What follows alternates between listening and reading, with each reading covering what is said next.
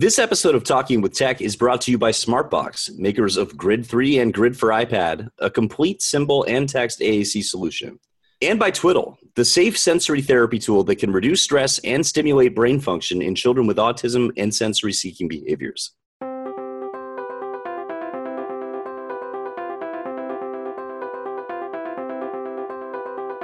Well, welcome back once again to Talking with Tech. This is Lucas Steuber, joined as always by Chris Bugaj. How are you, sir?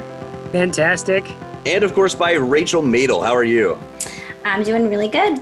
Well, today we're talking about uh, something I'm actually really excited to address because we get asked uh, questions about it all the time, and it's one of those things that uh, really underpins a lot of arguments around augmentative and alternative communication in a variety of ways, and that is motor planning. Chris, I'm curious to ask you, why is this so controversial? You know, I I don't know, you know, because Lucas, when I think of it, I think about like how are our words, if I'm using verbal speech, how is that organized in my brain, you know? So I picture like a little troll or gnome that lives in my brain. And when I need to go get a word, it runs over to the little filing cabinet and it pulls out the word that I'm looking for. And the only way it can do that is because the words are organized in this little library in my brain, right? And so when you're talking about people who use augmentative communication devices, mm-hmm. the words just can't be kind of randomly placed anywhere on a on a board.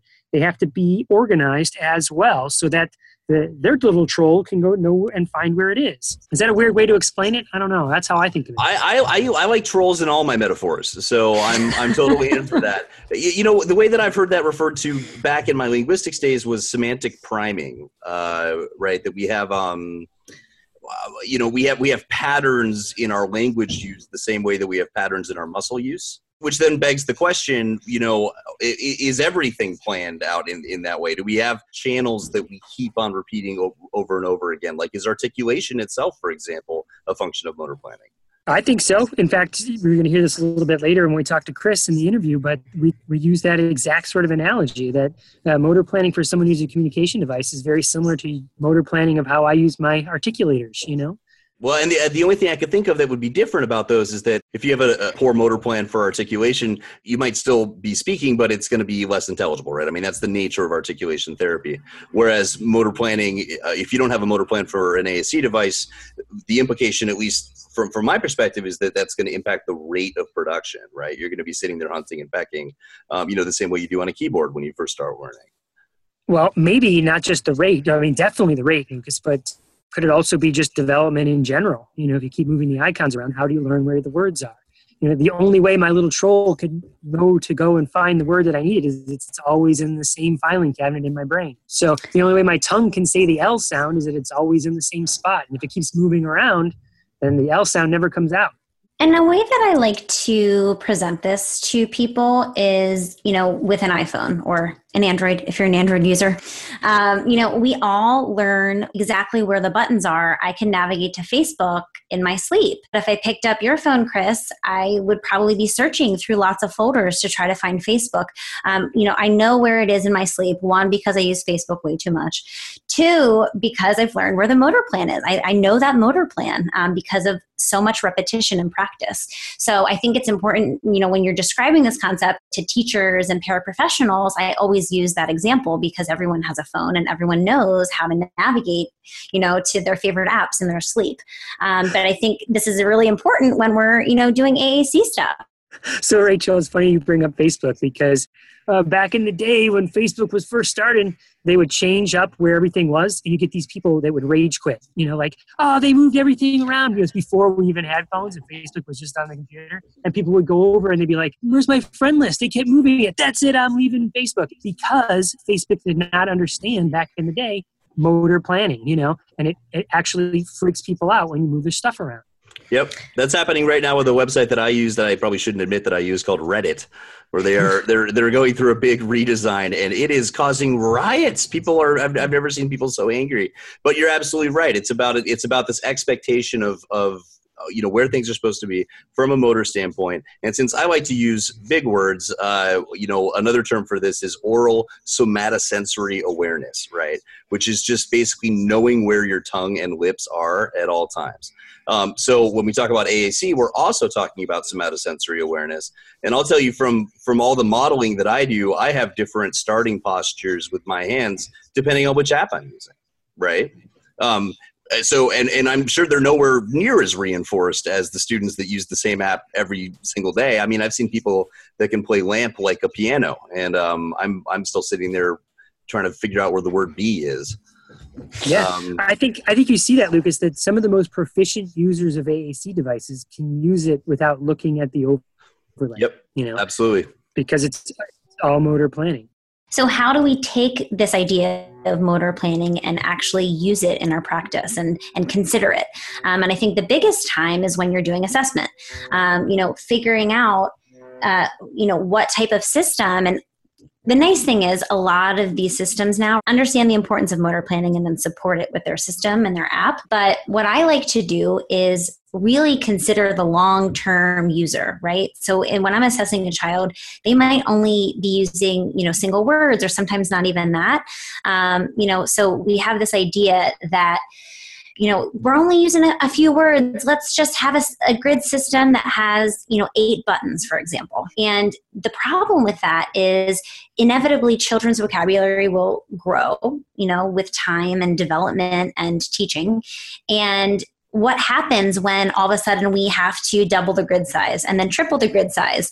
Um, every time we lose all those motor plans. So uh, something that i'm really passionate about with the kids that i see for an assessment is you know yes i, I think we should start developmentally at an appropriate level for vocabulary. And you know that doesn't mean giving a child you know 77 buttons or a 77 you know vocabulary items although some would argue with me against that you know it's another conversation but i think that it's important to think long term so that you're not constantly every year or two years being like oh well we ran out of space let's just increase. Um, you know instead you can you can a lot of the apps have masking and you can mask the vocabulary items. Right. That's what exactly what i was thinking. I mean that's the the philosophy behind say speak for yourself uh, you know where you're able to keep the same grid size but hide the vocabulary until the the user is developmentally ready for it. Exactly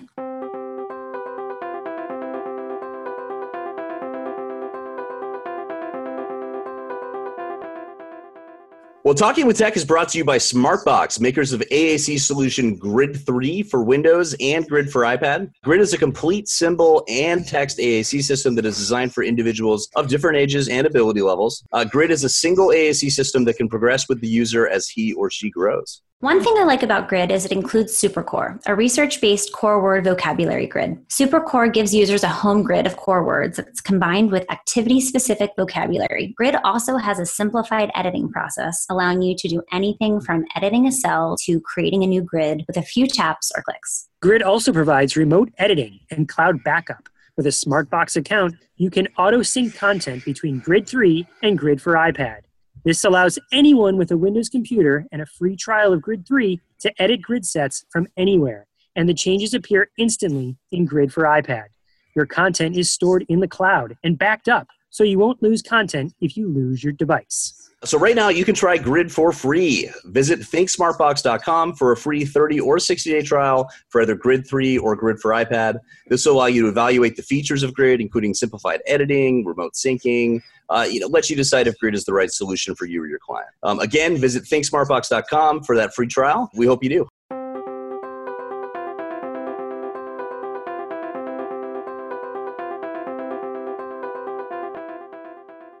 it's interesting how people choose to start when they're starting to implement AAC. You know, I see on different Facebook groups a lot of people posting their core boards that they're using.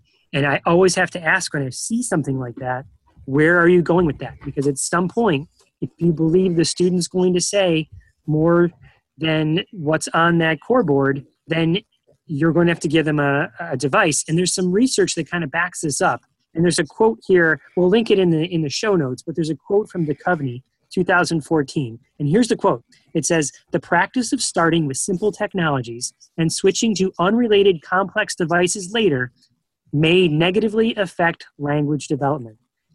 That's pretty important. That's like the, a very important thing. Like starting with simple and then going to complex might actually have a negative impact on language development as opposed to just starting with the more complex device, like you were sort of suggesting, Rachel. So I just want to say it, there's some research that supports this sort of notion that we should start with the more complex devices. Course, not, never enough research. So get out there, guys, do some more. Yeah, those of you listening, get out there and start researching.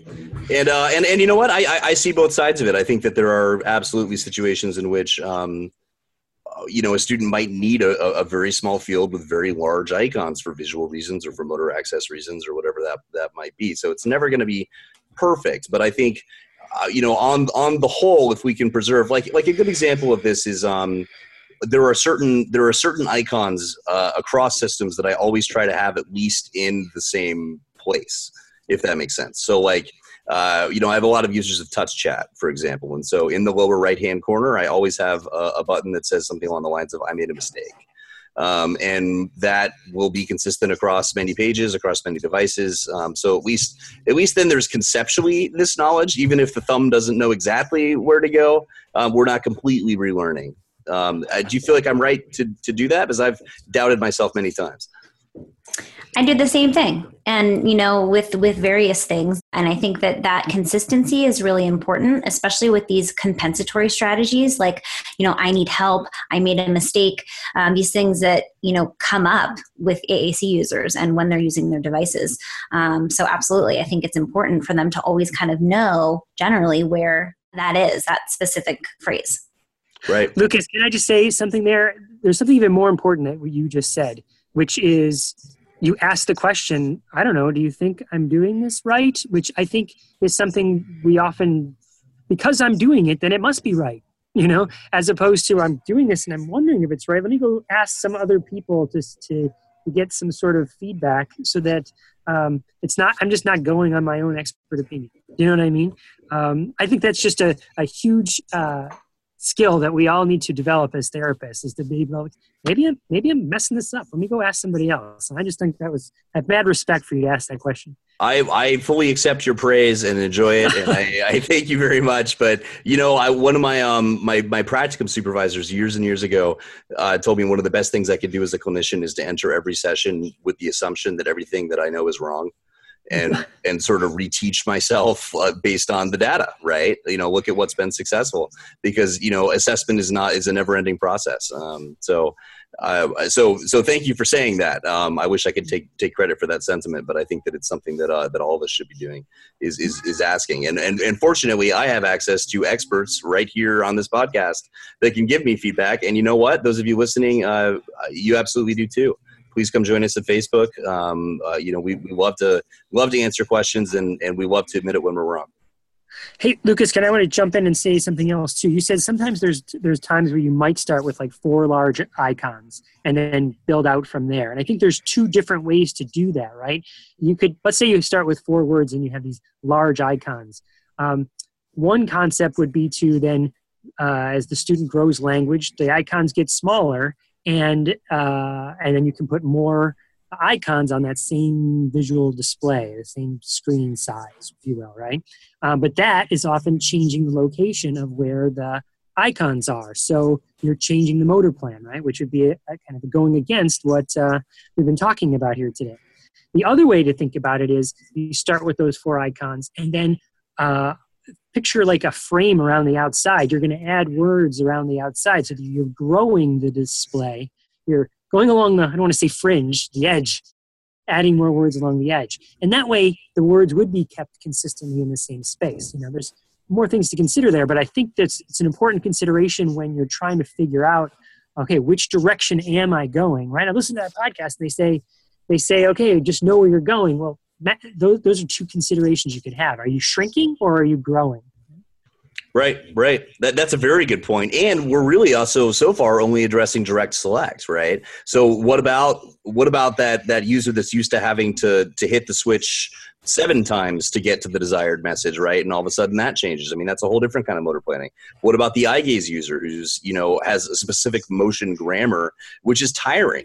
If you haven't sat in front of an eye gaze device and tried to communicate for five minutes, I encourage you to do so because you're ready for a nap afterwards. uh, I, I, am so impressed by the stamina of those users. So, um, I, I mean, the, the, these are all these are all important things to think about. Now, of course, they're not the only things to think about, right? You know, there's no reason why we need to exclude uh, best practices in one area in favor of another. Um, now, now, what about uh, is this is this more important when we have students with with more limited motor skills? Like, what about overlays on the device? Uh, what are what are some specific um, uh, unique cases? Well, I actually find that kids who have issues with motor planning, it's they have issues across the board, right?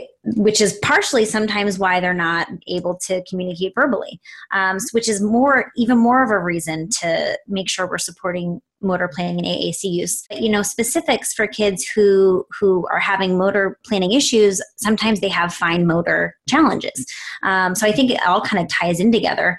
So you know, one good solution is having a key guard um, or a touch guide, or there's a lot of technology now that allows for um, you know help with kids who are having fine motor issues um, you know it's not as severe as they can't do direct select but it just helps increase their accuracy and decreases frustration all right. Well, we've said a lot about motor planning here. There's a lot more to say, and I would like to hand it over to one of the experts, uh, Chris Klein, who's actually somebody that I've learned a lot about uh, this from before in the past. So I'm excited to have him on. Um, uh, Chris conducted the interview. Uh, do you have any comments ahead of time? uh, I just want to say that what you're about to hear, because he's a device user, we've actually edited down. So the way Chris uh, communicates is he uses his toe on a Vantage. He's going to talk about that a little bit. Um, and he is generating word by word, and he's got the speak word uh, function turned on. So as he presses a word or as he uses even word prediction, he starts to spell a word. You're hearing those spellings and you hear the word one after another. Uh, and then when he's done with composing his entire sentence, he, he, hits the speak display and it says the entire thing again. So you hear it twice. So for the purposes of this podcast, we're going to cut it down so you're only hearing that final part. Uh, just know that uh, that's not exactly the, the true essence of the communication. It's going to sound much more fluid to you because of uh, the magic of editing. Well, that's great. I'm really looking forward to it. Uh, without further ado, Mr. Chris Klein.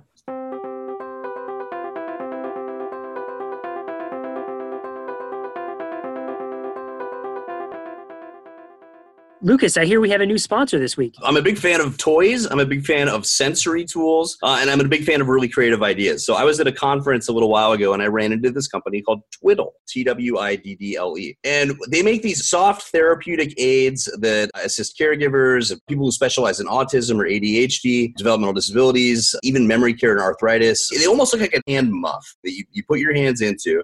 They have them in the shape of dogs, the shape of cats. That's so fuzzy and adorable. There's one called the the Nathan that has a whole bunch of like its own fidgets on it, like a like a chewy, like a crinkly bag. They're warm. Each one of them has like a like a stress ball uh, at the center of it that you can squeeze. There's a, a storage bag with a zipper. Uh, these things are really neat. I love sensory items, especially for kids with autism. They're a game changer they sound awesome. They sound like something I want to play with. Yeah, in fact, it's really comfortable. They're really durable and they're machine washable, uh, which is huge. I can't tell you how many times, especially in my clinic, I've had to just throw away stuff. Uh, I highly recommend it, and I can't think of a kid that wouldn't enjoy playing with one of these. So check it out, twiddle.speechscience.org.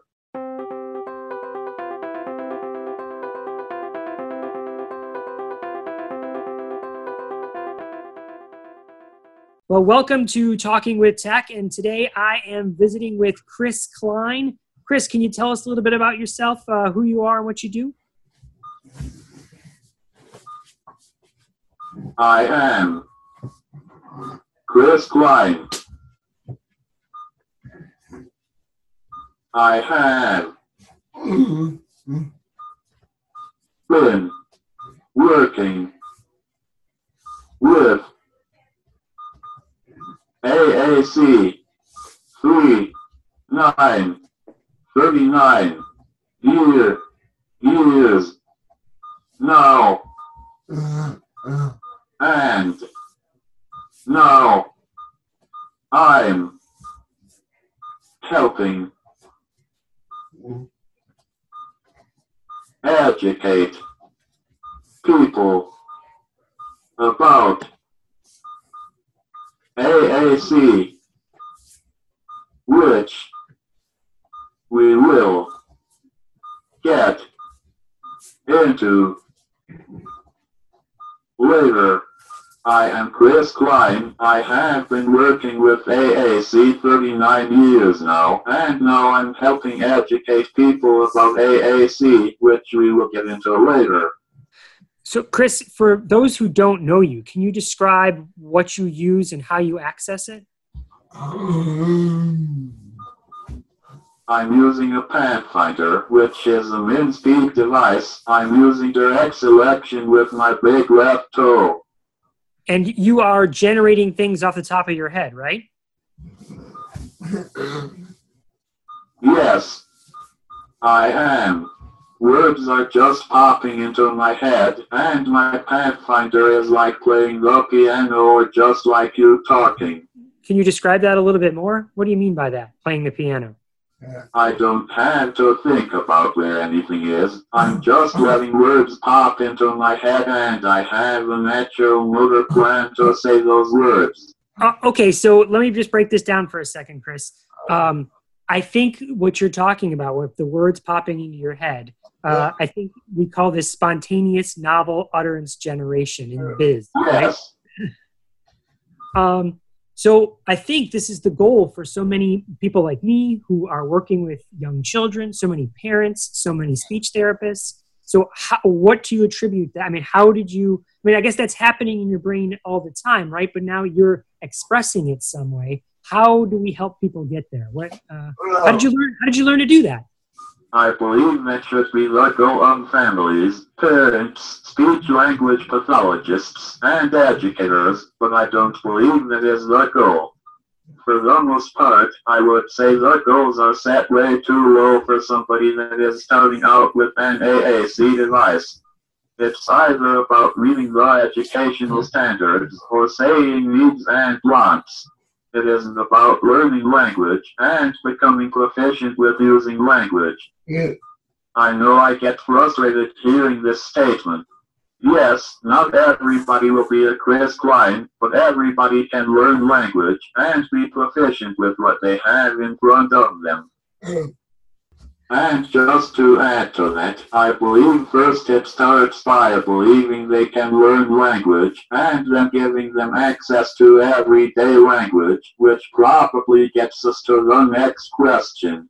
Yeah, I think so. Uh, so first, I just want to say, Chris, I think that what you said is so true because uh, when I coach other people, I find that. I mean, just today I was talking to a teacher and she's like, "Yeah, I don't know if he'll ever use that thing," and I'm like, "No, you, you're the one who has to. If you don't believe he's going to do it, then he's not going to." Do it. So, okay, let's get into the next question, which is you did a talk at ATIA, which is the Assistive Technology Industry Association conference back in 2018. Um, and it was called uh, the External Lexicon, right? Uh, so, can you explain what you mean by the external lexicon and what does that mean for people who use speech generating devices? And then, you know, what does that mean for people who teach other people how to use? The external lexicon is whatever AAC device they are using in front of them. If you think about it, we all have an internal lexicon in our heads, and for those of us who can communicate, words are just popping into our heads, and we have a natural motor plan to say that word. That is why many of us will say something stupid because we're really not thinking about what we are saying. We're just letting words pop into our head. So, I believe this is happening with people who use AAC. Words are still popping into their head, but now they have another external lexicon to navigate to find that word. If the search task takes too long, I believe they're losing their train of thought, and the sentence they had coming becomes shorter, and even sometimes incomplete. This is why I'm a big advocate of one, core vocabulary on a device, and secondly having a motor plan to access that vocabulary. I have to say I was blessed to start on the HandiVoice 110. It had core vocabulary on it, but it had the motor plan to say those words. So, once I had learned the device, I didn't have to think about where anything is. I just let words pop into my head. I believe it is so important to take in account when we think about AAC.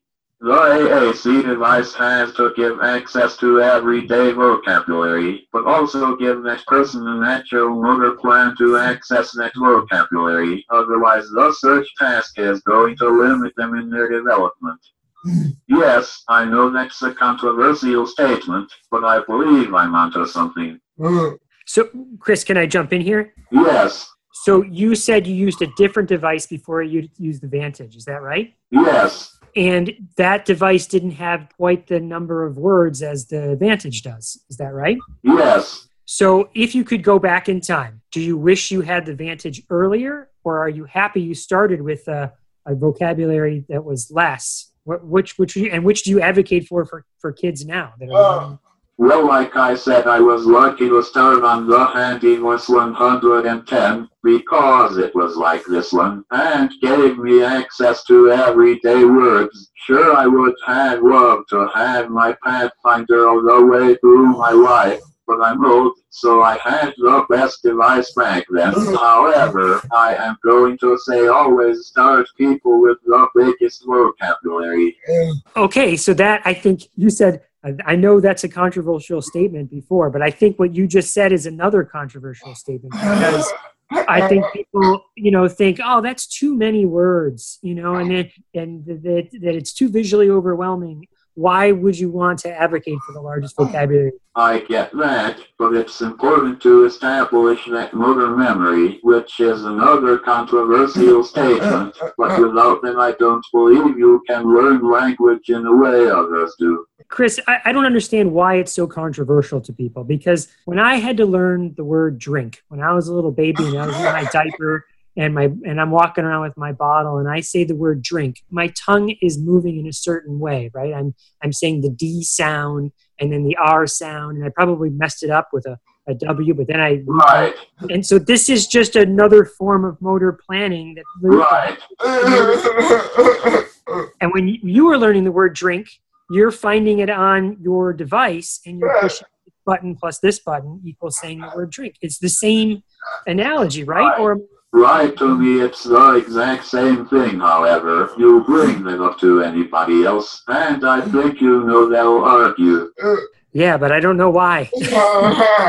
Some people say, okay, that motor planning is just a thing that helps people get faster, but it's not necessarily helping them learn the language. Like it's not that. Is it important for learning language? Or is it just important to be faster at saying language you already Motor know? planning and motor memory is definitely a rate enhancement tool. There is no argument about that, but I believe it is necessary to learn language. I don't believe people think about that in the field of AAC because we are so focused on every other thing beside this. If you think about how a child develops language who is able to speak, they have a natural motor plan to say the word. That is so important when they are developing language. Like I said, a person using AAC has to navigate through an external lexicon, so if the word isn't quickly accessible with the motor plan, it slows the development of language. As a person who majored in kinesiology and still get involved with teaching college athletes, motor memory is essential. The best athletes aren't thinking about what they have to do, they are just doing it. I believe it's the same for communication. You aren't thinking about what you are doing, you are just communicating. I don't know if there are any studies out there, but I believe it's something we need to look into so that we can develop devices that takes everything into account. And let's take your example. When you said drink, what did your mom or dad do? But no, they gave me a drink, right? I said. Right, so isn't that learning? absolutely, absolutely. And that's why I think it's tied together. I think you and I are on the same page there. Well, let me ask this too. When you say external lexicon, how is that different than an internal lexicon or just a lexicon? Uh, It's different because it's organized differently. So like you, you can say whatever, whenever, and it comes out fine right, well mostly. So the external lexicon, what you mean by that, if I, if I think I understand, is you can't just have a bunch of random words kind of puked up on a page. They Right. have organized in some way. So that you can, okay, what does that mean for assessment because what I see lots of times when people are doing assessments is they'll say, all right, we have the student or the person, and we're going to put system one with them for like two weeks, and we're going to take that system away, and we're going to get another system for two weeks, and we're going to take that system away, and then we'll give them a third system for two weeks, and that seems to be um, a major problem I see, because how do you assess someone that way when you are changing how their external lexicon is organized every two weeks? Do I have an answer for that? Probably not. Well, I do, but that wouldn't be politically correct, so I'll leave that. I, am curious what it is because I know what I've been advocating for, and I'd be curious to see if you share the same idea, which is the committee that uh, is doing the assessment works together to look at the features the student needs and then picks picks a system like just pick something and go with it and don't change it just pick something you know make a good decision are you saying because it's the system you prefer that's the idea i would say to go with but you know then you have other arguments that are going to come your way that you haven't tried everything, which I don't think whoever that is, whether it's insurance or other device businesses should matter. Yeah, I, I know what you mean. I, here's what I think that where the bad science comes in, Chris, is that hmm? if you picked three things to try and you're going to try each one for two weeks, I think one, why did you pick two weeks? That seems arbitrary. Oh, it should be like a month. Or why did you pick a month? That is also arbitrary. if you made some sort of logical choice to, to, choose which of those three you tried first, uh, that would be the same logic to say, let's just try that one for an extended period. Right. And I believe we would get people communicating better that way than we are today. Do you think a lot of people do assessments that way and they uh, are changing up the external lexicon because of money. And what I mean by that is that back in the day when you were younger, right, getting a device cost thousands and thousands and thousands of dollars. When I say a device, I mean a robust language system. And we've kind of held on to this old model of doing assessment that way because they cost thousands of dollars. But now it's like you can get a robust language system uh, for under a thousand dollars and we still hold on to the old way of doing assessment getting a new model. Am, am I crazy, or is that your take on it too? I think you're right on. And the other thing is, I don't think we believe enough that they can do this because whoever is looking at whatever device is saying that looks impossible, just like my parents did, and my speech language pathologist said, well, just let him play with it. So thank goodness for your speech language pathologist if you had someone different who didn't believe, then you would be in the same boat as other people, changing different devices and. Right. Chris, all right, let me ask, what are you working on now? What's driving you? What's your latest quest? Uh, how do I explain what I am doing? I guess first, I am educating people about AAC, I would say that extends from children or whoever beginning to use AAC to parents, to teachers, to speech language pathologists, and to going to universities to teach future speech language pathologists. So that's the first thing. Secondly, I'm helping communities set up social programs for people who use AAC we want communities to have social opportunities for people who use AAC, which doesn't always mean getting all people with AAC together.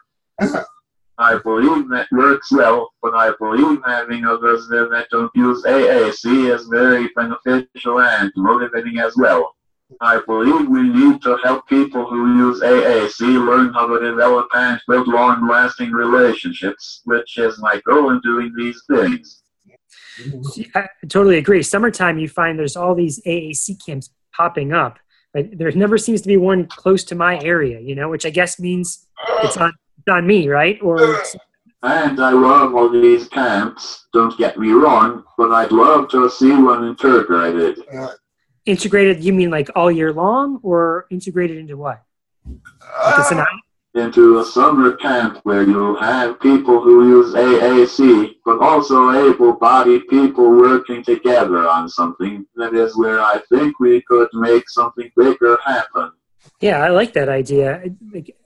it's happening in certain places, right? I mean, you, you, you organize things like that. Yes.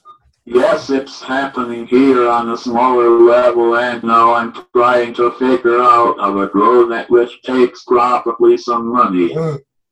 All right. So, how do people get involved? How do they learn more about you? How do they donate?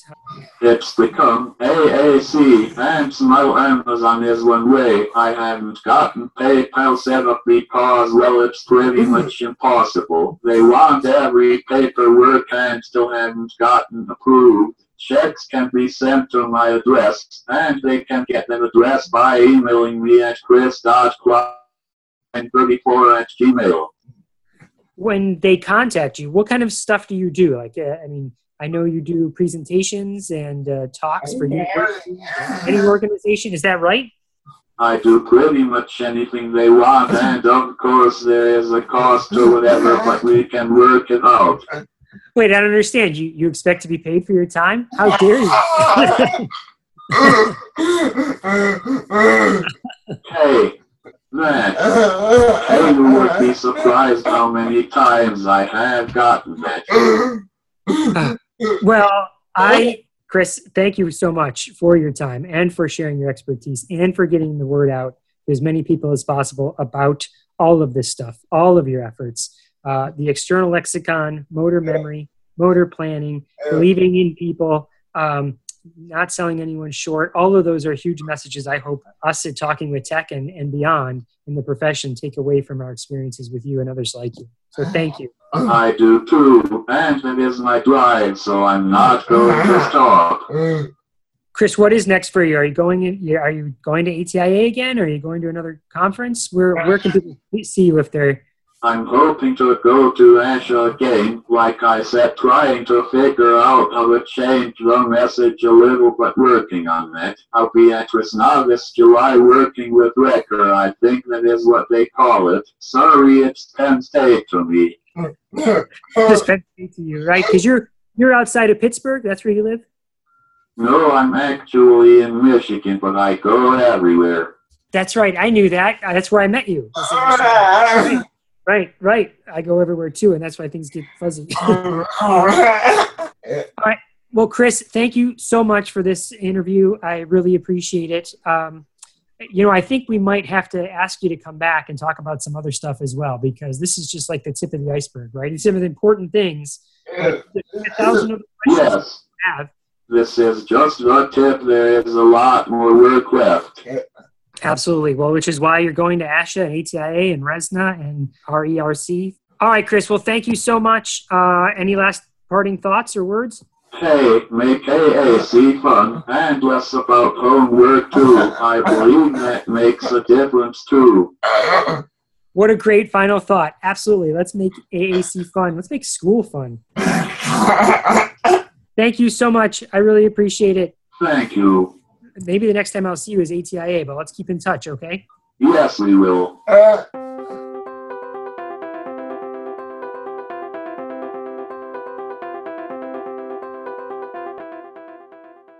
All right. Well, I, I got to tell you that that was a, a very enriching interview uh, for me as somebody who hasn't always understood the importance of motor planning and has learned a lot from Chris in the past. I'm just thrilled to have had him on, and I'm really grateful for his time. So, uh, as usual, uh, we, would love to hear your feedback in a variety of different ways. If you haven't joined our Facebook group, you can find us at Talking with Tech. Just search it. We have a page, but we also have an amazing group full of SLPs who are just adding to the conversation, uh, which is just really exciting. So, please find us on Facebook and, and let us know what you think. There's also uh, a really, really big. I think the biggest giveaway we've ever done right now is going on in the Facebook group, uh, courtesy of SmartBox. We have about nine hundred and twenty-five dollars worth of stuff uh, being given away. Copy of Grid Three for iPad, copy of Look to Learn, which is 600 bucks in and of itself, and a Talking with Tech T-shirt is in there too, just so you can, you know, wear the most fashionable clothing in the world. And all that it takes is is just some clicks. It's really easy. So definitely do check out the Facebook group. And uh, one other thing we'd appreciate from you is to spread the word. I mean, this is the episode to, to go and show your occupational therapy friends. Go, hey, did you listen to this? Because this is all about motor planning, occupational therapist. Go listen, and then when you're showing it to them, show them how to hit the subscribe button down at the bottom of iTunes or whatever pod catcher you use. Podcatcher, I like that. It's like Dreamcatcher. I need uh, one of those. But yes, we are on uh, pretty much every single one of those, including Spotify and TuneIn. So once again, uh, this is Lucas Steuber uh, for Chris Bugaj and Rachel Madel. We cannot tell you how much we appreciate your listening. Um, this is one of the most validating things that certainly I've ever done professionally, and I'm thankful uh, for it every day. So we uh, will talk to you next week and the week after, and can't wait to hear everything that you have to share.